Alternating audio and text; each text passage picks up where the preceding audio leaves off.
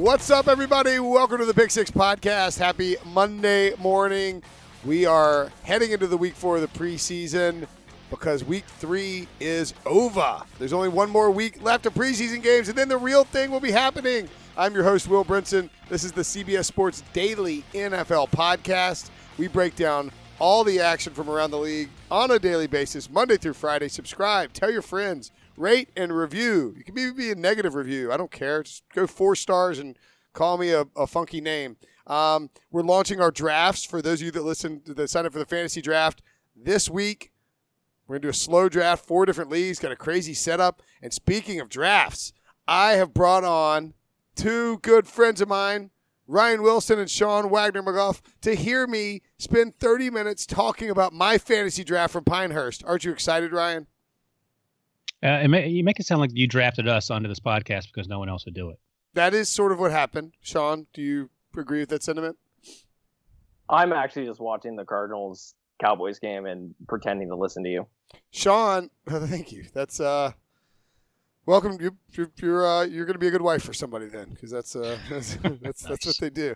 Uh, the uh, you invite um, the the uh, but Sean, I'm drinking a uh, because listeners care what we're drinking. Ryan's drinking uh, milk out of a Star Wars coffee cup. True or false? It's coffee, but sure. Oh, Ryan's Milk's funnier. Coffee at 10 p.m. on a Sunday night. I love it. I am drinking. I'm also drinking coffee, but the alcohol variety. I have a Bond Brothers uh, Cocoa Imperial Breakfast Stout with oats, cocoa nibs, and counterculture coffee in it. Mm-hmm. And uh, Sean, big boy, out there in Oakland, pounding some wild turkey on a Sunday night while he's working. I like it. Hey man, I got to survive this game somehow. Who uh, who'd you get to go to the liquor store and buy it for you? He just waits out front, asks a bunch of people. I what's actually, this is the difference about when I was hired like over three years ago. I didn't like the age jokes because I was a young guy. Now, as I am firmly in my mid 20s, turning 26 in less than a month, I welcome the age jokes. Please keep them coming. Makes me feel young again.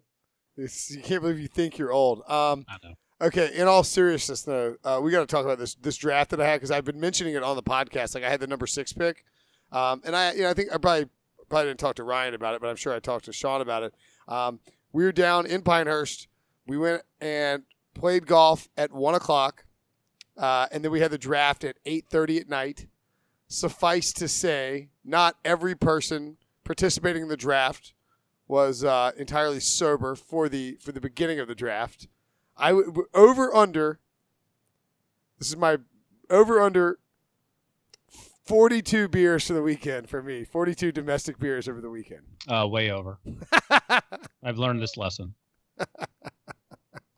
Sean, Is this Friday through Sunday or Saturday? Friday, Sunday? Friday and Saturday. Oh, over. I'll take the over. I, it's depressing that you guys both took the over on 42.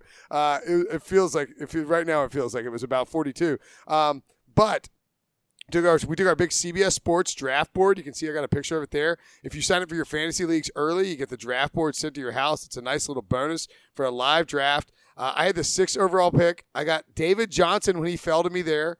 Um, very excited about that. Then I got Michael Thomas. This is a 12 team draft. I got Michael Thomas in the second round. You don't like it?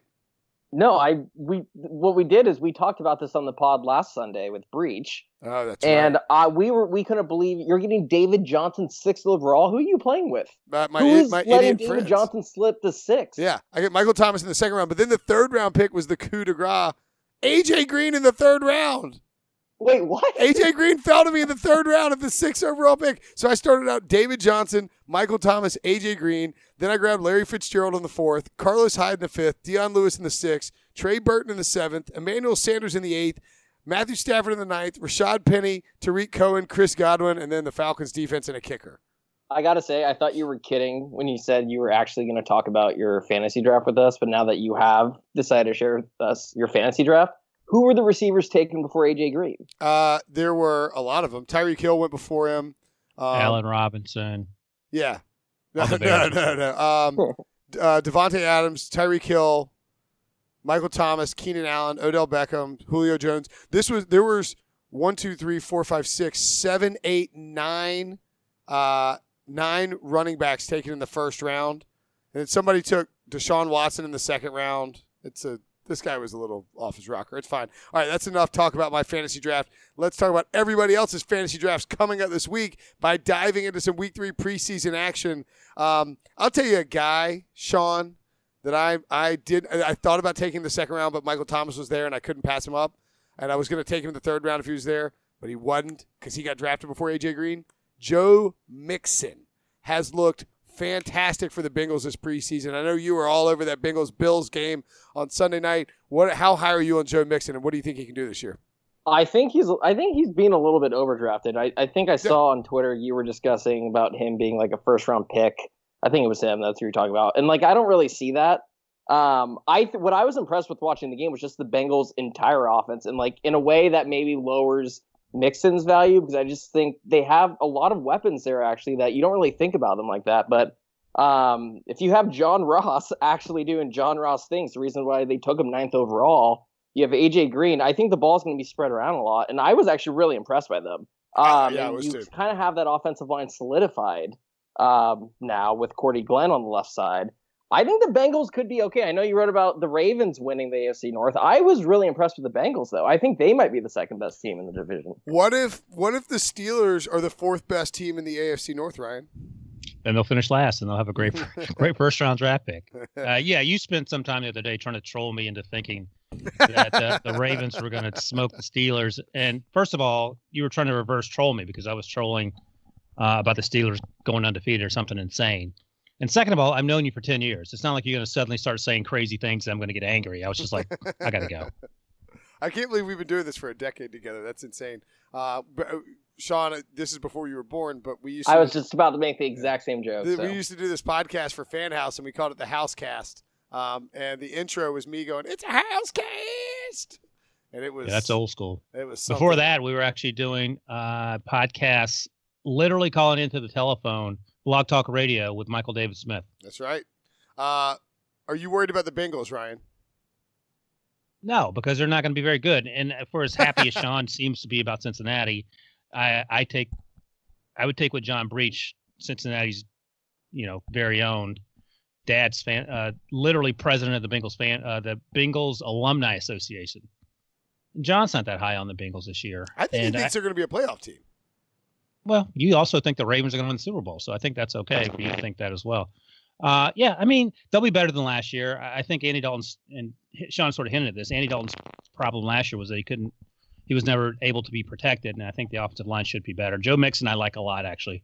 Everyone knows about AJ Green. I think that John Ross. I laughed the second they drafted him last year, and you and Breech too. I understand Breech more than you. You were like, "Oh, this is a fantastic pick." He was terrible. I mean, he was so bad. Marvin Lewis didn't even think about playing him. So maybe he's better, but I mean, there's no reason to think he's suddenly going to be uh, the number two receiver that AJ Green needs. Tyler Eifert can't stay healthy, and that's sort of a, a sad story because he's a fantastic player. And their defense is actually good. I, I like their defense. I love. I'm telling you, man. Um, William, who's their who's their uh, cornerback they drafted two years ago? William, what's his name? Jackson, William Jackson, William out of Jackson out of Houston, Yep. is A awesome. stud. He got He's a hurt stud.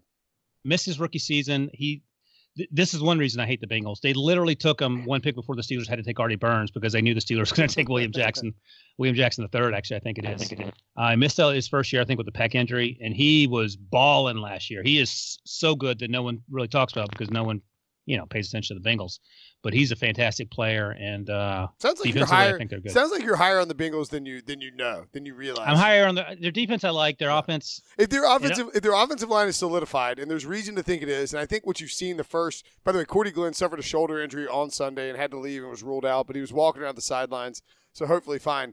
There's reason to believe that the swap in offensive line coaches, by the way, from the Bengals to the um, to the Cowboys, and they flipped offensive line coaches, could be a major factor in terms of how these guys play. Uh, I think Joe Mixon has a really nice season, but I don't disagree with you, uh, Sean, when you point out that it's entirely possible for John Ross to step up, for AJ Green to step up, for Tyler Eifert to step up, and if those guys are healthy and play well, it'll take some stuff away from Mixon. But I think they're going to give him the ball, and he looks like he is going to be explosive. Not explosive, or not quite as explosive as the Bills' offense it looked like crap again. And I think there's, I- as I explained to Nick Kostos on Sunday night for CBS Sports HQ, which you can watch for free on CBSSports.com backslash live or any Roku, Apple TV, smart device, phone, whatever it is, you can stream it live. As I explained, they can't start Josh Allen because they played the Ravens, Chargers, Vikings, and Packers in the first four weeks, and he will die if they play him. Yes, and uh, well, I think all those teams that you said, I, I do think part of this game that was skewed so much is that the Bengals have maybe the best defensive line in football with Carl Lawson and Geno Atkins. The Rams um, and, like a word, but go ahead. Well, is Aaron Donald there? Did you, are you breaking news that Aaron Donald has signed his contract extension?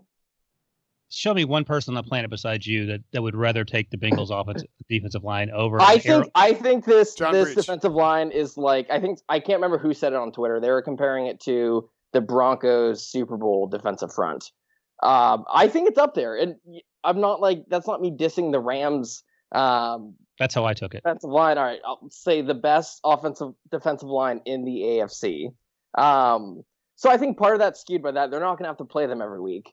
Um, but you watch this game and you're right. How can they throw a guy who was thought of coming into the NFL as needing a year to kind of learn the nuances in the NFL? And he went back there, and I think you'd have to watch the all 22 to find out for sure. And I would guess that a part of that is on him as well. Maybe not, you know, making his reads as quickly as he needs to make them. Um, I again, I haven't watched a replay of the game, so I'm, I can not know for certain. But it's hard for me to believe that from the amount of time he had sometimes in the pocket, and then him holding on to the ball for that long that there was no one open. So like I, I think for his, his sake, I think you have to start Peterman. And if we're talking about who's played the best in the preseason, it's been Nathan Peterman by a long shot. That's a compelling case you have for Nathan Peterman. My case is just you threw Nathan Peterman against the Chargers to let him die so Tyrod Taylor could live. Throw him against these first four teams and let him die so Josh Allen can live. You got to let the kids stay healthy. Uh, I only think there's like one person on the planet, and it's Pete Prisco, who still thinks Josh Allen should be the week one starter for the Bills. Um, Buffalo's going to stink this year. There's no way. Like I, I, I, get a little hesitant to dive in on like certain. Um, like everybody was against the Jets last year, and that they were going to stink, and they they didn't. They were actually competitive. I can't see how the Bills are are any good. Um, little worried about the Cardinals too, and that Cardinals offense. Uh, that game was on Sunday night as well. Not a lot of no Josh Rosen, not a lot of uh, Sam Bradford, whole lot of Mike Glennon for you in that work shift, Sean. That's right, and the game is actually going as we speak. Um, no David Johnson either, no Larry Fitzgerald. This was kind of a game that kind of like shows that maybe the week three dress rehearsal's over. Um, I mean, you have you had the Bears, you had the Rams, all these teams were resting their starters. Um, I think the Josh Rosen sitting thing was actually because he like hurt his finger at practice. They're saying, um, but I, I don't know if there's anything to take away from this game except for the fact that Randy Gregory kind of dominated the Cardinals' first team offensive line. Um, I don't know if that says more about the Cardinals' offensive line, which might not be very good this year, or it might say more about Randy Gregory and how he um, probably should have been a top five pick if not for off the field issues. Um, and if he's back and like fully back and stays um, eligible, like he could be a legit guy, you know? Every single Cowboys defensive pass rusher must go through the time honored tradition of serving a suspension for some sort of off field or, or substance abuse related uh, issue before returning to the Cowboys and producing a big sack season. So it's Randy Gregory's turn. That front seven is actually kind of interesting, and the defense is a little intriguing because of the personnel they have. Um, but I still, I'm bearish on the Cowboys with this Travis Frederick stuff, and if that offensive line isn't healthy, they're not going to be very good. Uh, should we be worried, Ryan, about Kirk Cousins? No. Mm. Um, you know, we, we, were just talking about uh, 17 to 28, 182 yards against the Seahawks. They also looked like crap the week before against the uh, Jaguars. Yeah, but here's the thing: the Seahawks were balling. The defense was, and I've been taking shots at the Seahawks pretty much since the season ended, and they got rid of everyone, saying they're rebuilding. Um, Russell Wilson doesn't have any help up front. They drafted Rashaad Penny, which was a weird thing because they need help everywhere else. Uh, the defense, people retired or they traded or they cut them. Earl Thomas isn't happy. But that defense destroyed uh, Kirk Cousins for much of the first half. But here's the thing he has Dalvin Cook back. He has Adam Thielen. He has Stefon Diggs. He has that defense. Uh, there are a lot of reasons that that they'll be fine. And also, if you watch Case Keenum play in Denver, it's not like he would have been an upgrade over what Kirk Cousins is doing now. So I, I think the there's more concern at Kirk Cousins' Kirk Cousins's old team, the Redskins, and Alex Smith, because they lost Derrius Guice than there should be for Kirby's new team in, in Minnesota, where you know they made it to the NFC Championship game after that crazy win over the Saints, and on paper they're actually a better team now. Would you who who are you taking in the NFC, Sean? I bet you got your Super Bowl picks locked in. I'm taking the Saints. Oh, Um, Saints. And the the the funny thing is, Oh, I, I, saw you gonna and Mina Kimes talking about that. By the way, Mina Kimes will be on this podcast this very week. Thursday, for those that subscribe and want to hear Mina Kimes. She'll be coming on to talk either Thursday or Friday. So uh, look forward to that. Uh, oh, yeah, you got the Saints. Anyway, keep going. Um, well, what I mentioned in that story was that I think signing Kirk Cousins was the right move. Kirk Cousins is better than Case Keenum, but I think it's entirely possible the Vikings have worse quarterback play this year than they did last year. And that's not to say that Case Keenum is better than Kirk Cousins. It's just that Case Keenum had an incredible year. I think he was the number one quarterback by DVOA. Um, and so I think it's entirely possible that you see a drop off in quarterback play. Um, I don't. Kirk Cousins, I don't think has ever led the league in DVOA before, and like, so I think it's a good signing. But I just don't think either of those guys would have given you what Case Keenum gave him last year. And so I think the Vikings actually are going to get a little bit worse offensively. They also right now have a lot of problems on the offensive line in terms of injuries. And they traded for a center today from the Giants, a backup center, and I think that's trouble. Um, for the Saints, to me, it just comes down to balance. I mean, you have Drew Brees, who isn't necessarily the focal point of that offense, and like, how many teams can say that that we have Drew Brees in our back pocket to bail us out of a situation? And when he's not slinging the ball, we can hand the ball to Alvin Kamara and Mark Ingram. Yeah, it's like the opposite of the Seahawks, who have zero balance. And the Saints look good on uh, on Saturday. Marcus didn't? Davenport came back, made his debut, and he actually people were worried about what what he might do. They traded, you know, let next year's first round pick to move up to 14. They want a pass rusher opposite Cam uh, Cam Jordan, and uh, they may have they may have found him because that's a huge deal. I mean, that defense actually was ninth last year, I think, according to Football Outsiders. The year before, 31st.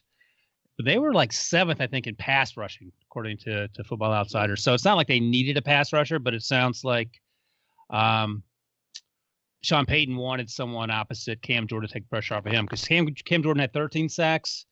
Uh, I'll give No you, one else had five. I'll give Yeah. you 50 guesses who was in second place. Sheldon Rankins. No, Alex Okafor. Alex Okafor was tied with uh, Vonn Bell. They had four and a half each. Vonn Bell's a safety for those of you who don't keep up with with uh, the secondary members me. of, of the Saints. Um, yeah, Davenport had a half a sack. The Did uh, you? yeah, go ahead. Sorry, I was there was a there was a highlight I saw on Twitter. I didn't watch the game, but I saw Davenport play. Um, it's not a sack, but where he's guarding a reverse that starts in the opposite, running away from him, and he the way he changes um, directions and manages to make this tackle on the smaller guy was really impressive. And I think too, like the thing with Davenport is you're not asking him to step in and be the guy off the edge, right? Like he just has to sort of be not a situational guy, but he doesn't need. You know, you have pieces in place where you, he doesn't have. He's to be, not being asked to be Jadeveon Clowney. exactly. Yeah, or yeah, I mean, right. First or, overall pick, you have J.J. Watt, but you still expect a, a lot of them. Right, exactly. Um, Chargers. Melvin Gordon was, I think it was, pers- it was personal reasons why he didn't play on Saturday night. Um, in theory, if for some reason you took the Chargers at a pick 'em in the first half of that preseason game, you would be wildly disappointed to find out that, that he wasn't playing and they got blown out by the Saints. Philip Rivers, 5 of 7, 29 yards. Geno Smith, 7 11, 45 yards, and an interception. Um, Chargers didn't look good. I'm, I'm a little worried the Chargers could be slow starters this re- year, Ryan. Wait, your Super Bowl pick? No, I will not be picking the Chargers to win the Super Bowl. Oh, I thought you do that automatically every year. Like when you sign up for something on the internet and you don't tell them you want to quit, they automatically renew you. I thought that's how it worked for the Chargers. It's like they're like, oh, uh, Mr. Brinson, you didn't submit your Super Bowl pick on time. We just put you down Yep. for the Chargers. We're Uh, assuming it's San Diego slash Carson. You know what's funny? I was uh, I followed Nick Underhill on Twitter, who used to cover the Patriots and now he covers the Saints. And he tweeted out like most beat reporters do before the game, sitting in the press box looking out into the field. And I was like, good lord, the Charger Stadium is minuscule, and I forgot they were playing in the same stadium that the uh, LA Galaxy plays MLS soccer in. It's just you just can't take that team seriously, other than Wow. you picking them because of uh, Philip Rivers. I want to like him, but come on, you're playing in a- in a stadium that holds twelve thousand people. That's a reason I don't to like him. Um, Yeah. you know, I, I, I did think it was uh, it was notable to look at sort of how they approach the running game, though. Um, you saw Newsome got 12 carries for 34 yards. Austin Ekeler just six carries, but he ran for 50 yards. You wonder is he is he necessarily the the true backup to Melvin Gordon, or is he really more of a passing downs type of guy? And it seems like it's probably the latter based on uh, how he played. By the way, for the Saints in that game, Mark Ingram seven carries, 24 yards. Here's the notable one for me: Boston Scott six carries, 18 yards. Taysom Hill, who is a quarterback, also had six carries for 35 yards and a touchdown. But if I'm drafting for, if I'm needing running back help, I'm looking at Boston Scott as a guy maybe to gamble on in a late in the later rounds of a fantasy football draft because he could be the guy who fills in and takes Mark Ingram's role for the first four weeks. I'm not buying the concept that Alvin Kamara is going to carry the ball 30 times per game. It's just I mean, it just seems crazy. That's uh, Ron Ron Ron Rivera talk. Ron Rivera, Ron Riviera. Who's that? That's his poor name. Ron Rivera talk about your boy Christian McCaffrey. Yeah, right. Like Christian McCaffrey's not going to run the ball 600 times a week. I mean, he's just not going to do it. Uh, he did run it 12 times for 48 yards against the Patriots and the Panthers 25 to 14 win. Shout out to uh, my wife and my son, who have both been to more preseason games this year than I have. Um, they went on Friday to check out the Panthers game. Very exciting. Uh, shout out. Let me ask you this: um, yeah. either you or Sean can answer this, but uh, Eric Decker retired, which is huge news. I was convinced that Eric Decker was going to go there and blow up because when he, uh, let's see, when was he drafted? 2010, maybe, maybe the same year as Tebow. And of course, he struggled like everyone else when Tebow started those uh, games and led them to the playoffs at, as an eight and eight team that beat the Steelers, as it turns out.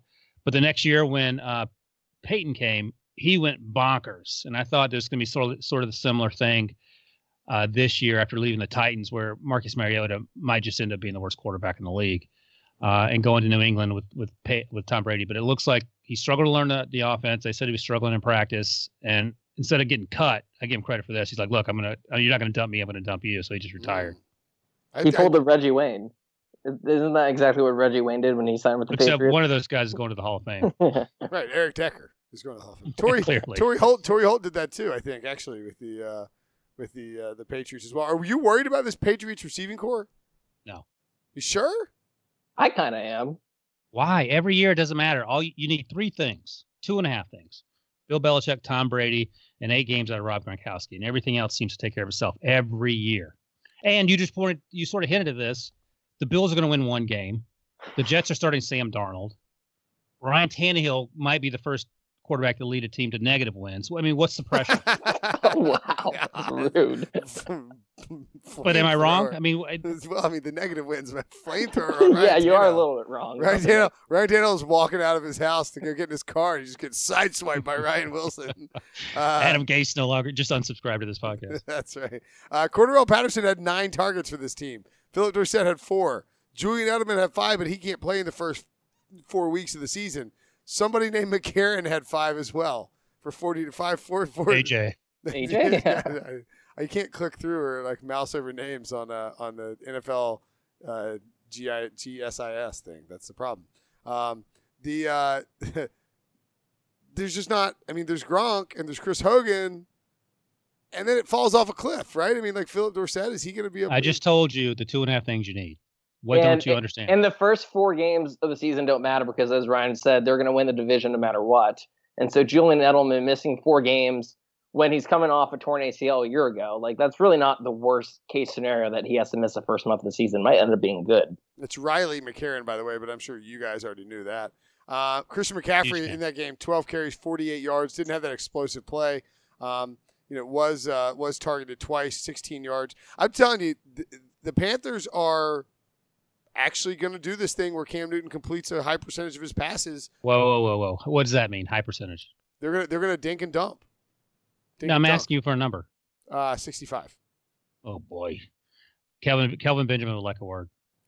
Yeah, yeah, yes, he would. Then the word is improved completion percentage because he's I got gone. two words for you, Kelvin. Josh Allen. yeah, yeah. Would you want to get you want an accurate quarterback? Maybe you didn't go to the right spot, buddy. Uh, I, he, he, by the way, Kelvin Benjamin today dropped the one good pass Josh Allen had deep downfield. I'll say sixty-one percent actually for Cam. I think that's he, uh, okay. I think he goes. I think he goes over six. I think he's in between sixty and sixty-five. Um, they haven't thrown deep a whole lot with Cam so far, and that's interesting. You know, he had a couple longer throws, but I just think they're going to try and minimize the number of hits he take. He took a big shot in that game uh, where he landed. Right, a self-inflicted head. headbutt. Yeah. Yep. Um, Hey, let me ask you something um, about th- going deep.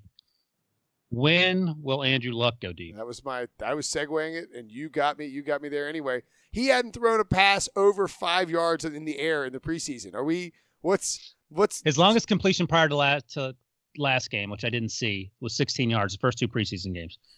So he's throwing, and I was watching the highlights of the 49ers game uh, where um, the Colts won 23-17. If anyone cares, and here's what came to mind as I watched him cornball, uh, popcorn throw everything.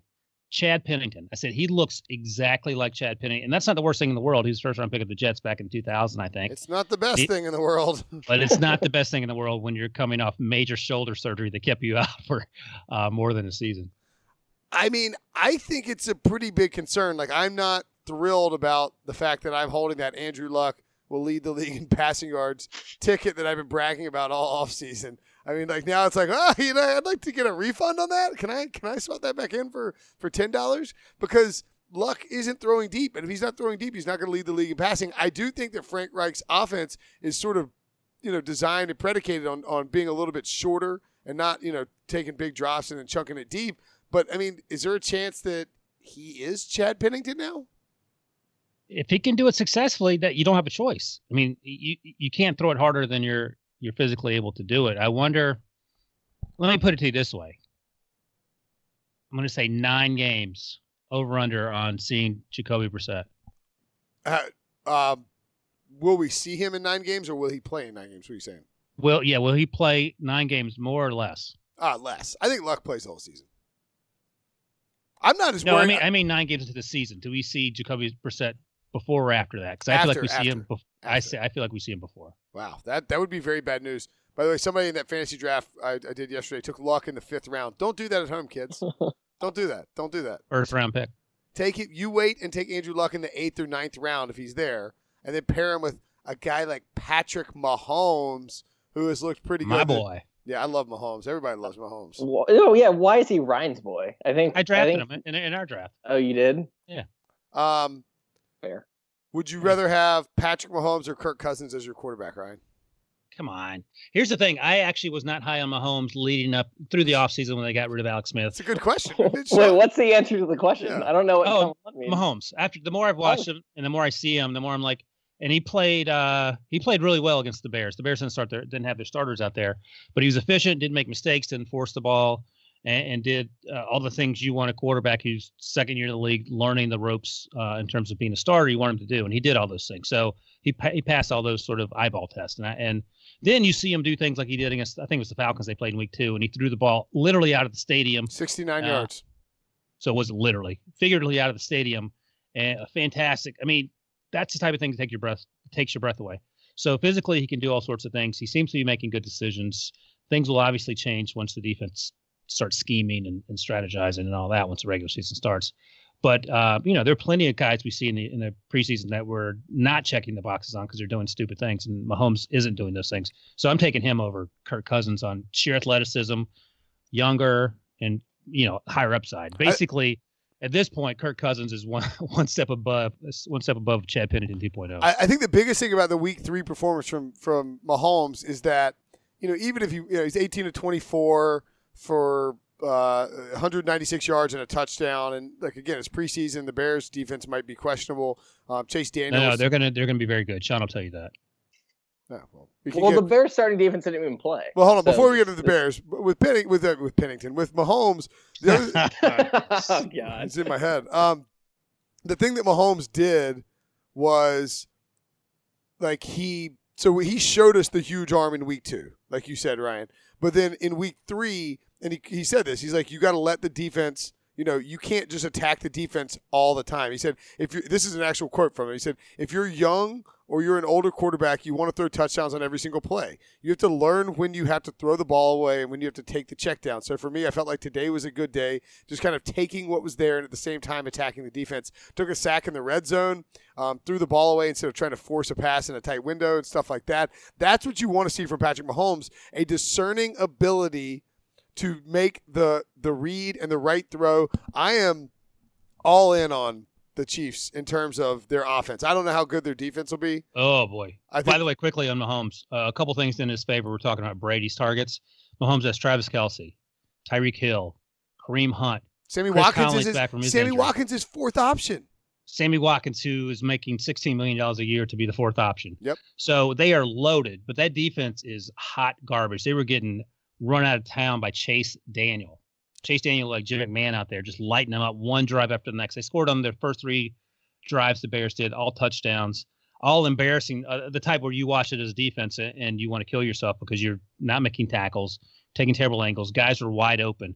So that's something that's a legitimate problem. We're talking about checking the boxes, the guys doing the things they're supposed to. No one did anything in the first quarter and a half for for the Chiefs, and you know unless Mahomes and that offense is going to score 40 points a game, that's a, that's an issue. I'm I am perfectly fine with, and I'd be curious what you think here, Sean. Uh, in terms of fantasy purposes, Dave Richard uh, said he's he's on he's on board with this too. But I think this game uh, against the Bears only solidified it. Tyreek Hill, eight targets, eight catches for 88 yards in this preseason game. I'll take Tyreek Hill as a wide receiver one in a fantasy league. Like I think you're gonna have to pay, draft him in the third round to get him, and he's gonna have moments. He's not gonna be like a you know nine point floor a week guy but he's going to be a 30 point a week ceiling guy and is going to go off on, on, on, on some teams in multiple weeks, if not, you know, 75% of the season. That's what kind of scares me about him, though. Like that's why it's insane to me that AJ Green goes after him. I would much rather have AJ about. Green for sure. Yeah. I- because I think he's going to have the 28 point outburst, but then he's going to have the three point, the two pointer. You know what I mean? Yeah. Um. So I, I I don't know if I would. I don't know if you can call him a wide receiver one just because. Um. By the end of the year, the total points will be there, but like I don't think that's a sustainable way to win in fantasy football. the median, is it the median or the mean, Ryan? What's the. When you, What are you Don't trying ask to me do? about math. yeah, what's, Yeah. Sean's not a huge math guy. Uh, Uh, the mean is the average, and that that doesn't take into account like large extremes. The median sort of presses things. the median takes away the extremes, right? yeah, that's yeah. right. So, like, if you do the median of um, uh, of Tyreek Hill's numbers, like AJ Green's median is going to be a lot, uh, a lot higher, right? Yeah, exactly. Whereas He's a wide receiver too to me, and I think he. I think maybe he's a fringy wide receiver one. Like I wouldn't be opposed to having him as my top receiver, but I wouldn't be taking him over like the top running backs. Um, No, but see, so here's my thing is, and this is what I was sort of saying about this draft, and I think, and I, like, I, I mean, I'm not trying to talk about this draft the whole show, but this is to me, it is a refl- it's a 12 team, it's a 12 league draft with a bunch of, it's like me and a bunch of my friends that I've known for 20 years. It's a pretty average draft, like in terms of um, what people are going to do and how people are going to act in these things. And I think that this year you're going to see running backs off the board like crazy in the first two rounds. And then like my buddy Nathan had to take Royce Freeman in the third round because he he had he went receiver receiver and all of a sudden was like, oh no. I've, I have to have a running back, and so he went Royce Freeman because the, the top guys came off the board and it got empty. So if it's me, I'm fine going running back in the first, and then coming back, go running back, running back, and then you then you go Tyreek Hill in the third, or hope Mike Evans is there, or something like that. I don't mind going with one of those guys in the third round and, and gambling on him as your wide receiver one. Um, somebody in Tom Fernelli's draft drafted uh, this. Uh, is it Jordan Wims for the Bears? So it is. He he might make the team. Ryan's I don't know. I don't know Ryan- what that says about Do you ever think? a you, fantasy draft, but sometimes Ryan will get on mute on the podcast. yeah, I know. I was going off on Javon Williams because I watched that game. Is it Javon entirety of Wims? Okay. I think it's Javon Wims. And he was fantastic. And I think he plays a little special teams as well. So, but right, Sean, they were talking, and uh, Jim Miller was the local guy doing doing the broadcast, former NFL quarterback who uh, who's good buddies with our buddy Pete Prisco. They were saying that that Wims will probably have some work to do, but super explosive and, and fun to watch in a game where you know there wasn't a lot of defense from Kansas City. Well, five targets, four catches, 114 yards, and a TD. A uh, lot of dudes on that team who are going to be involved in the offense, so it's hard to uh, necessarily get excited. Did you did Trey Burton play in that game? No, I don't believe so. Why Well, did why, so- did, why did he play? no one, on think- the- no no Bear starters starters actually played. Oh, do you think? Oh, not not a single one of them. No, in No. fact, it, Sean was talking about that. He he said, according to in his Bears world on social media, the the Bears fans were mad at Matt Nagy for not doing that. I There's a lot of more than I thought. Like I was like, as a Bears fan, I was excited because like I don't want to see Trubisky getting hit. I don't. I like. I like. It's just not worth the risk to me. I wonder and, if like- these new coaches, like, because this is what Sean McVay does. He didn't start his, he didn't start anybody for the Rams and Matt Nagy. They're just like, no, maybe, maybe Ryan Pace is like, we are doing everything the Rams do. They're benching their starters. We're benching our starters, Matt. And he's like, I really need to get these guys some reps in this new offense. They're benching them. And, and the, Go ahead, Sean. uh, the, the funny thing is, is that Matt Nagy is going up against Andy Reid in this game, and Andy Reid is keeping his starters in in the third quarter. Um, and it just kind of was kind of weird to see him That is going up against his former coach, his former boss, um, who he you know has learned everything from Yeah. in terms of coaching, and doing the exact opposite. That is weird. If I'm a Bears fan, I don't want that happen. I mean, like I'm, I'm with you. Like you don't want anybody to get hurt, but I want to see Trubisky getting the reps. So they're Chase Daniel. You got a six and a half million dollar trophy, Chase Daniel, right? Uh, 15 of 18, 198 and two yard, two touchdowns. Chase Daniel, very nice guy, really nice guy. Met him at the Super What does Bowl. that? What does that mean? He's just really, he's a really nice human being. I think he's a good dude. Okay. Hey, do you know which uh, head coach, first year head coach, did play as starters? Didn't go so well. I don't. Mike Vrabel. Oh yeah, Marcus Mariota. Where's our? uh Somebody here likes the Titans. Oh boy, I was going to the- say you're a huge Mariota defender. I, you talk about nice guys. Mariota seems like the nicest guy on the planet. yeah, He was terrible nice. last year, and I nice. I was willing to put up last year to mark it up to injuries because he had a hamstring issue, and a lot of times guys don't talk about it, and you find out in the offseason they were hurt, and that explains it. I don't know what this guy's problem is. He looked like dog crap uh, in, in- against the Steelers team. They played their starters for a quarter and a half, maybe the, the whole first half. Still, he looked terrible. Blaine Gabbert came in and actually looked better against the second and third and fourth team guys, but that's a huge problem. Derrick Henry five carries, twelve yards. Dion Lewis three carries, eleven yards, and Marcus Mariota five of eight, 43 yards passing and one interception. Um, Taywan Taylor five targets, one catch, nine yards. Ah. And uh, you just don't see Corey Davis. Apparently, Corey Davis and Marcus Mariota. I like saw an update. It's like not on the same page. That's a bit of a red flag on the third preseason game. Although I do wonder, like, and this is sort of the, the point about Matt Nagy is like when you bring in a new coaching staff with a new offense. I mean, it's hard to it's hard to get those adjustments down with the limited amount of practice time they have, right?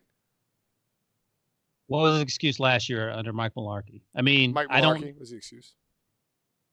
They went to the playoffs. They won nine games.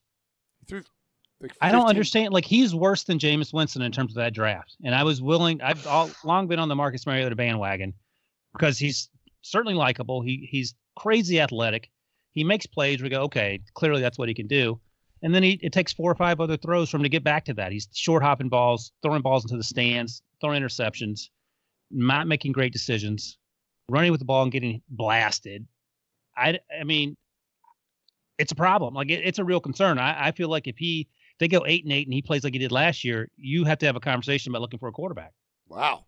Yeah. No. I think, yeah. well, I, th- I yeah. think the same thing can be said about Jameis Winston, and I know I'm a Jameis Winston hater, but I think they're kind of both in the same boat. And I think Mariota's excuse thus far has been the coaching staff and the offensive structure he's been in. And I think you're right. I think if he comes out and struggles again this year, then you kind of have to start saying, well, maybe it's not the offense, maybe it's not the coaches, maybe it's not the playbook, and maybe it's him. Um, but I think I think he deserves a chance. Like it, it's like How I know long does talk- he get?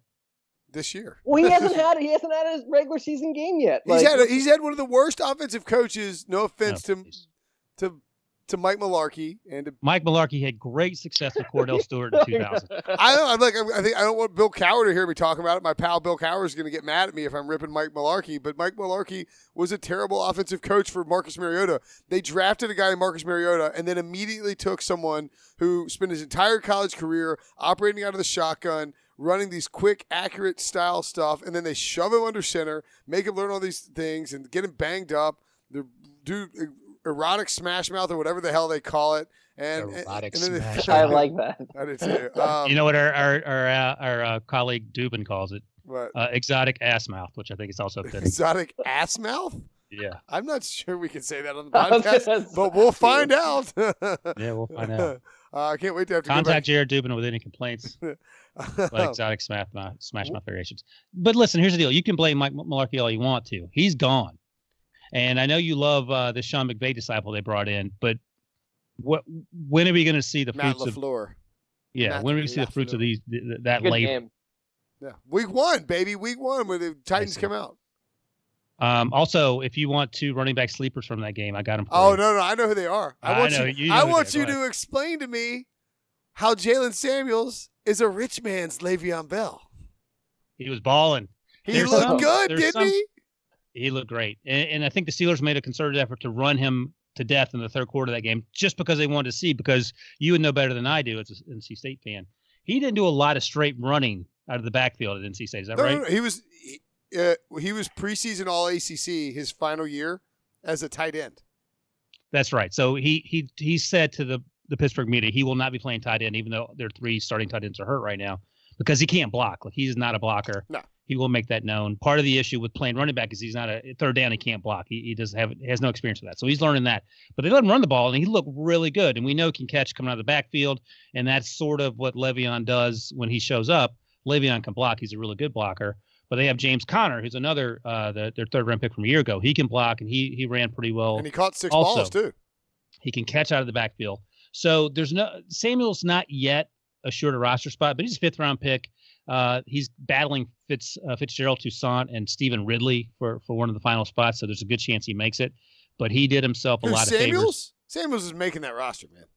Well, it's not guaranteed yet. Yeah, he's yeah, no, it's guaranteed. He's making that roster. here's the thing: those guys can block, and, and that's a big deal. Here's Um, here's the thing. Le'Veon tell Bell me, is tell me. Le'Veon Bell is gone after this year. That's fair enough. Yeah, no, I like him a lot. I was super impressed. I, I wanted to see him get an opportunity. He got it. He he ran with it, uh, literally, and uh, yeah, he was fun to watch. So I think I like him a lot. I don't think it's someone you would draft. I think James Conner's a guy you would definitely take super late. Yeah. If you need you need a running back because he's going to get some work. Le'Veon is going to show up. He's not. Gonna, he's going to be rusty in the first few games. He has a propensity to get hurt, so you could see James Conner later in the season. So you know that that makes more sense. But Jaylen Samuel was a, was a fun little story there in the third quarter. Jaylen Samuels, 11 carries, 41 yards, had a touchdown called back. Also had five targets, four catches, 36 yards. James Conner, 10 carries, 18 yards, but six catches for 52 yards. Juju Smith Schuster in that game targeted eight times for six catches and 46 yards. You're going to have to pay a pretty penny to draft Juju Smith Schuster, but if Antonio Brown gets hurt at all, and I, I don't, I'm not going to own Juju in a single fantasy league because it's, it's just the price is too much for me. Um, I think he's a great player, but I'm just not going to own him. Uh, but if Antonio Brown goes down for any reason, and he went down some last year, Juju is going to blow up. another late late round. Keep your eye on guy James Washington. He'll who will then move up next to Juju to be the number two. He'll start as number three. Mason Rudolph's boy at Oklahoma State last year. Yeah, Ry- Washington's. Ry- Ryan just likes every skill position player on the Steelers. Well, they have a really good group. I mean, they, they're they're loaded. I would draft James Conner. Who Like, I- scores? Who scores more points this year, Sean? The Chiefs or the Steelers? Steelers. That's like what kind of question's that? But here's the thing, That's not a though. I, I think the. Chiefs' defense is worse, so Yeah, Mahomes might exactly. get more Okay. opportunities. Exactly. That's what I'm saying. Fair point. It's a good, it's a good question. What kind of question is that? It's a good. that was question. a good question. It's a great question. Um, Jacksonville. There's a guy there named Blake Bortles. Don't know if you heard of him, Ryan. He threw two interceptions. Oh God! Hey, let, let me put this to you. I was on HQ on um, Thursday or Friday, and the Uh-huh. question Cody put to me was, should we be concerned if you're a Jacksonville fan with Blake Bortles? Because a year ago, to uh, in the week three, he was benched for Chad Henne, and um, now that he's struggling in the preseason, so are you concerned, Will Brinson, with Blake Bortles? Yeah, I mean, I'm concerned with my mentions because when I suggested that they should trade for Teddy Oh Bridgewater, yeah, somebody asked if Blake Bortles bleep my wife, which is not an appropriate thing to say to another man or, or woman or whoever. you're not you're not answering the question though. Uh, I'm worried about Blake Bortles. Yeah. Oh, that true. I, yeah, yeah, yeah. Hey, hey, if, she, if Blake Bortles is her celebrity guy, by all means, I'll honey. Um, I don't think that'll be the case. But Blake Bortles, 17 to 23, 204 yards, two picks. Cody Kessler, 7 to 7 for 79 yards. Um, Jaguars scored 17 points, but, uh, you know, look, Blake Bortles is going to hold them back. I mean, that's, they have this great defense. No, no. Listen, what did who? Why did they lose that Patriots game? They lost the Patriots game because of the defense. Yeah, I don't He- know. I well, I think they also lost because they were so afraid to throw the ball because they had Blake Bortles and they were just handing the ball off every time. And when he was throwing the ball, he actually was throwing. I sound like Pete Prisco. I can't believe it. He played terribly in that Bills game. Played really well against the Steelers in the divisional round, and I thought he played pretty well against the Patriots. They had a chance to win, and they turtled up. And, and I, I'm not concerned about Blake Bortles because you've seen this movie literally every weekend for 16 weeks last year, and then however many years it's been since 2014, I guess. Um, he's fine. You know what you're getting. You're paying him middle of the road quarterback money. He plays like a replacement level quarterback. The defense still has to be like it has to be a top three unit. It can't be any worse than that. Fournette has to show up. Do we know what happened to Marquise Lee? Is he done? I don't know if he's done. I know he's He hobbled off the field with a knee injury. Apparently, it was a dirty hit. I didn't see it, but I, I saw them complaining about it. Yeah, Jalen Ramsey Afterwards. blamed the new helmet rule to, or says the new helmet rule is to blame for him. But if this defense slips to 11th, they're going seven and nine or worse, because Blake Bortles isn't Matt Ryan. He isn't a Tom Brady. He isn't whoever. He's Teddy Blake Bortles. Bridgewater. He isn't Teddy Bridgewater. Mm. Much to Prince's dismay. That hit should have been flagged. He led. He just led with his helmet. Did they? Did they? Th- but how would it be to blame? I mean, like they just dove in and he dove But in. his helmet, I Is- think it's. I think it's a whole like oh because you can't hit guys high in the head anymore. People are starting to go for the knees. I think like That's I can't how- remember who it was. that's I feel how- like Gronk or No, someone was had a Gronk. quote. it was like, TJ. No, TJ Ward blew out Gronk's knee in uh it was it was it preseason or no it was week week uh like week one game Yeah, against the. Browns. He dove and went straight at his knee and blew out Gronk's knee and tore his, he tore his ACL. I mean, it's just these guys go low. You're still on mute, Ryan. Sorry, that wasn't that that play wasn't flagged. Sorry, The play was a flag. not the T.J. Ward hit. Oh, no, no, the TJ Ward hit was not. I'm saying the Jaguars uh, Falcons hit. Oh, right, gotcha. Yeah. yeah. So you can actually he was flagged for going low because he led with his helmet. Is that what you're saying? Yeah, I mean, like he's going to tackle him, and he's but he's not like going for his helmet. He's just trying to get out of the way and like hit him. And but he, he I mean, whatever. I mean, like whatever the case, it looks like Marquise Lee could miss substantial time if it ends up. you know, hopefully it's like just hyperextension, like Zack Martin. Um, if he misses time. then All of a sudden, that Jaguars depth chart is interesting. Dede Westbrook has been pretty good. Keelan Cole is one of Pete Prisco's big sleepers, and he could have a monster year. So watch out for those DJ guys. Chark they drafted in the second round. I don't know how he's been doing in the preseason. Yeah. though. Um, the, are you worried about the Falcons? Matt Ryan went five of twelve against the Jaguars defense. Any concerns there? No. Exactly, none. Baltimore Ravens scored twenty-seven points against the Miami Dolphins. Should we give them the Super Bowl trophy now, Ryan? The Dolphins, yeah, sure, why not? It's as close as they're going to get to it. No, the think- Dolphins are terrible. I think the Dolphins will be better than people think. What does that mean? Uh, it's seven wins over under. I'll take the over. I think they'll win eight games. Whoa! I think they're the second best team in the division. So- Great. I'm not. I know. I, I actually think that the pieces they put in place around with Ryan Tannehill and Danny Amendola and Albert Wilson and Kenyan Drake can let them operate a dink and dunk offense that's going to allow them to to like Tannehill's not going to have to throw deep because he stinks at throwing deep. But when Which Ken- team would be better served by having Teddy Bridgewater? The Jaguars, or the Dolphins? the Dolphins by by far. Jaguars. Oh, okay. Mm. Jaguars. Nah. I think if you look at Ryan Tannehill's first season under Gase, it's not that bad. Like I think it's, it, I think it's pretty true. good. Yeah. And But like he got hurt. He injured his No, I agree. Who a knows what we're actually going to see out of him this year? And like, Well, if they just if they just done the surgery when he tore his ACL, he would have been back on the field last year. You know, we wouldn't have to deal with the whole thing where he re-injured himself. Um, you want to hear? then we would not have gotten Jay Cutler. So let's just Yeah. say it was a good thing for everyone in this world that we got one more season of that. that was a special Yeah. season with Jay Cutler there. I Um, was uh I was talking to my my surgeon and asked him exactly that about humble, uh, humble brag. surgeon. Humble brag. My ACL surgeon. I, I said why why would the Dolphins send Tannehill out there with a, a partially torn ACL? Because partially torn, it still doesn't work, and you're just going to tear it. And he said you can sort of brace those things up if you feel comfortable with it, but it's not going to be stable. It's, it's not going to heal itself. Yeah, if you're like it a dad in like northern New York who like you know right, runs on a treadmill twice a week in his jean shorts, maybe you could do that. That- exactly, and that's what what I said. And he goes, well, yeah. I mean, their doctors apparently thought it was okay, and, and Tannehill said, oh, it feels fine, but it it doesn't matter how you feel if, if you don't have if your knee isn't held together properly. If you make a wrong move, made the wrong move, and that was a wrap. And then, as you point out, I think they wasted six months. Yeah. and he could he could have been back, you know, three months into last season and said he had to miss the whole thing. I'll tell you an offense that could be interesting and just shove it right into Sean's face. The, the Tampa Bay Buccaneers. When uh, Jameis Winston comes back, oh, Sean rolled his eyes. Very feisty millennial up in there. Uh, Jameis Winston, 6 of 10, 60 yards and a touchdown. Ryan Fitzpatrick, by the way, 6 of 7 for 82 yards. Uh, they just have so many weapons there. Chris Godwin caught a touchdown catch. He looks fantastic. Grab him in your fantasy drafts if he is there. Pete Prisco said on CBS Sports HQ, and I heard it on the Fantasy Football Today podcast as I was driving down to Pinehurst. You should subscribe to that on iTunes and listen to it. Jamie, Dave, Heath, uh, Adam Aizer do a great job. Um, Chris Pete Prisco is, is here in, in Tampa Bay that Chris Godwin is going to be the one A to Mike Evans is one in Tampa Bay. He's the guy to own there. Um, and then Detroit, uh, you know Matthew Stafford, not a bad game. Could see the, the Lions being a little sneaky fun. Ryan, Oh yeah, no, uh, I'm with you. know. I, I, I want to see what uh, speaking of new coaches, what uh, Matt Patricia is able to do there. It, it seems like every time uh, a Belichick disciple gets a job, uh, their defense is terrible. Uh, the Lions defense hasn't looked very good. The uh, Titans defense wasn't very good.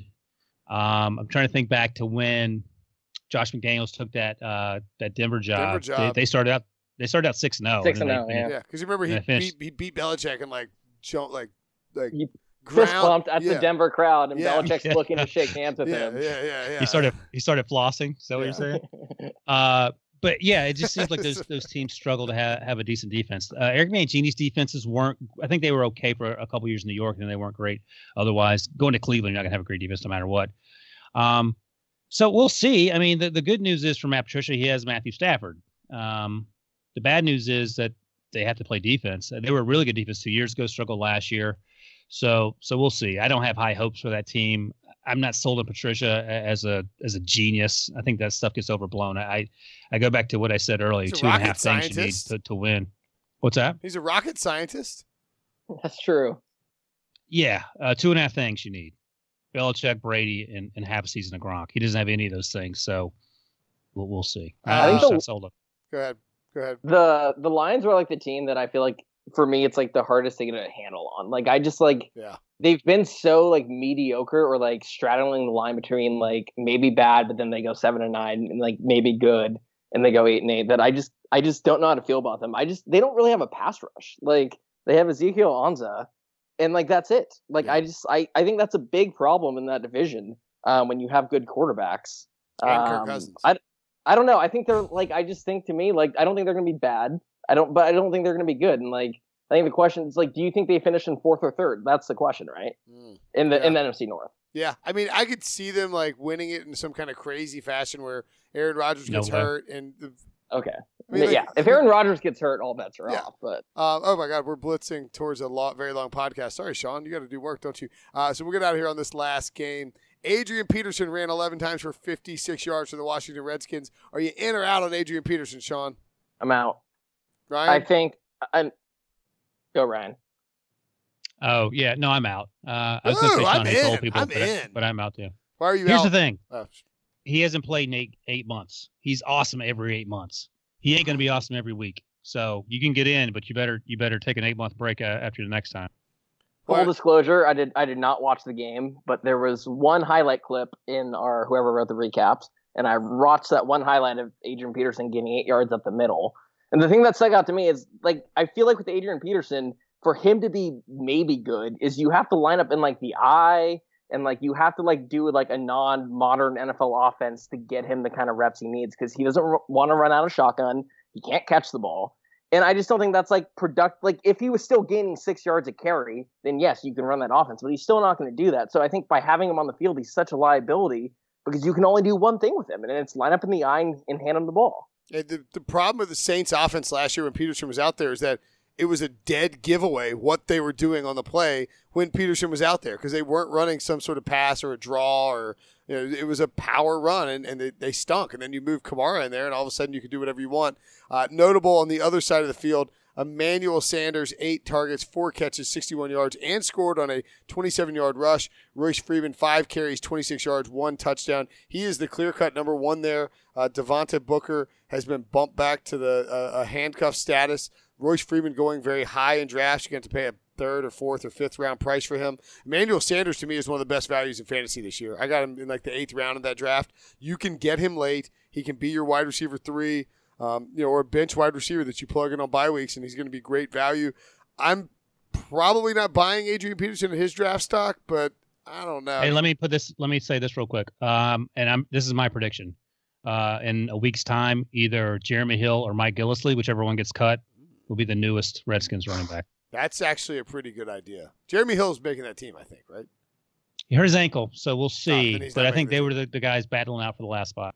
All right. Anything else uh, you guys got from this weekend of preseason action? I've got, I Just got one. just- Oh, oh, sorry. Go ahead, Sean. Oh, I've got one thing. If since Ryan's making his bold prediction, I'll make mine. It's that Cody Kessler ends up starting more than four games and replaces Blake Bortles. Because of injury or otherwise? Because he gets benched and Cody Kessler looks good. No way. Wow. I think Cody Kessler is one of the better backup quarterbacks, and like we haven't seen much. His of him. 0 and 8 Browns record certainly says so. Okay, well, okay. You want to bring up the 0 and 8? No one, no one wins in Cleveland. You look at his 2016 stat line in nine games. He had a 92.3 passer rating, and like I know that's not like the end all be all like stat, but like who is a quarterback in the last five years who, who has put up a better stat line in Cleveland than Cody Kessler? Uh, Brian Hoyer. Next question. Mm, facts only, Sean. You got blasted. Got me.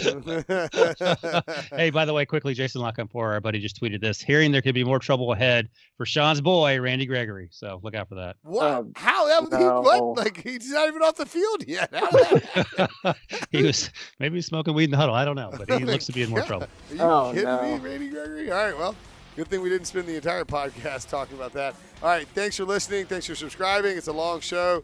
We know you had to grind through that. Maybe you got stuck in traffic and we helped you out. Follow Sean on Twitter at Sean J. Jay Wagner. Wagner. That's Sean J. Wagner on Twitter. Follow Ryan Wilson at Ryan Will Ryan Wilson underscore 7. He's flicking me the bird because he hates his Twitter handle. I'm at Will Brinson at Pick Six Pod for the podcast. Thanks, guys.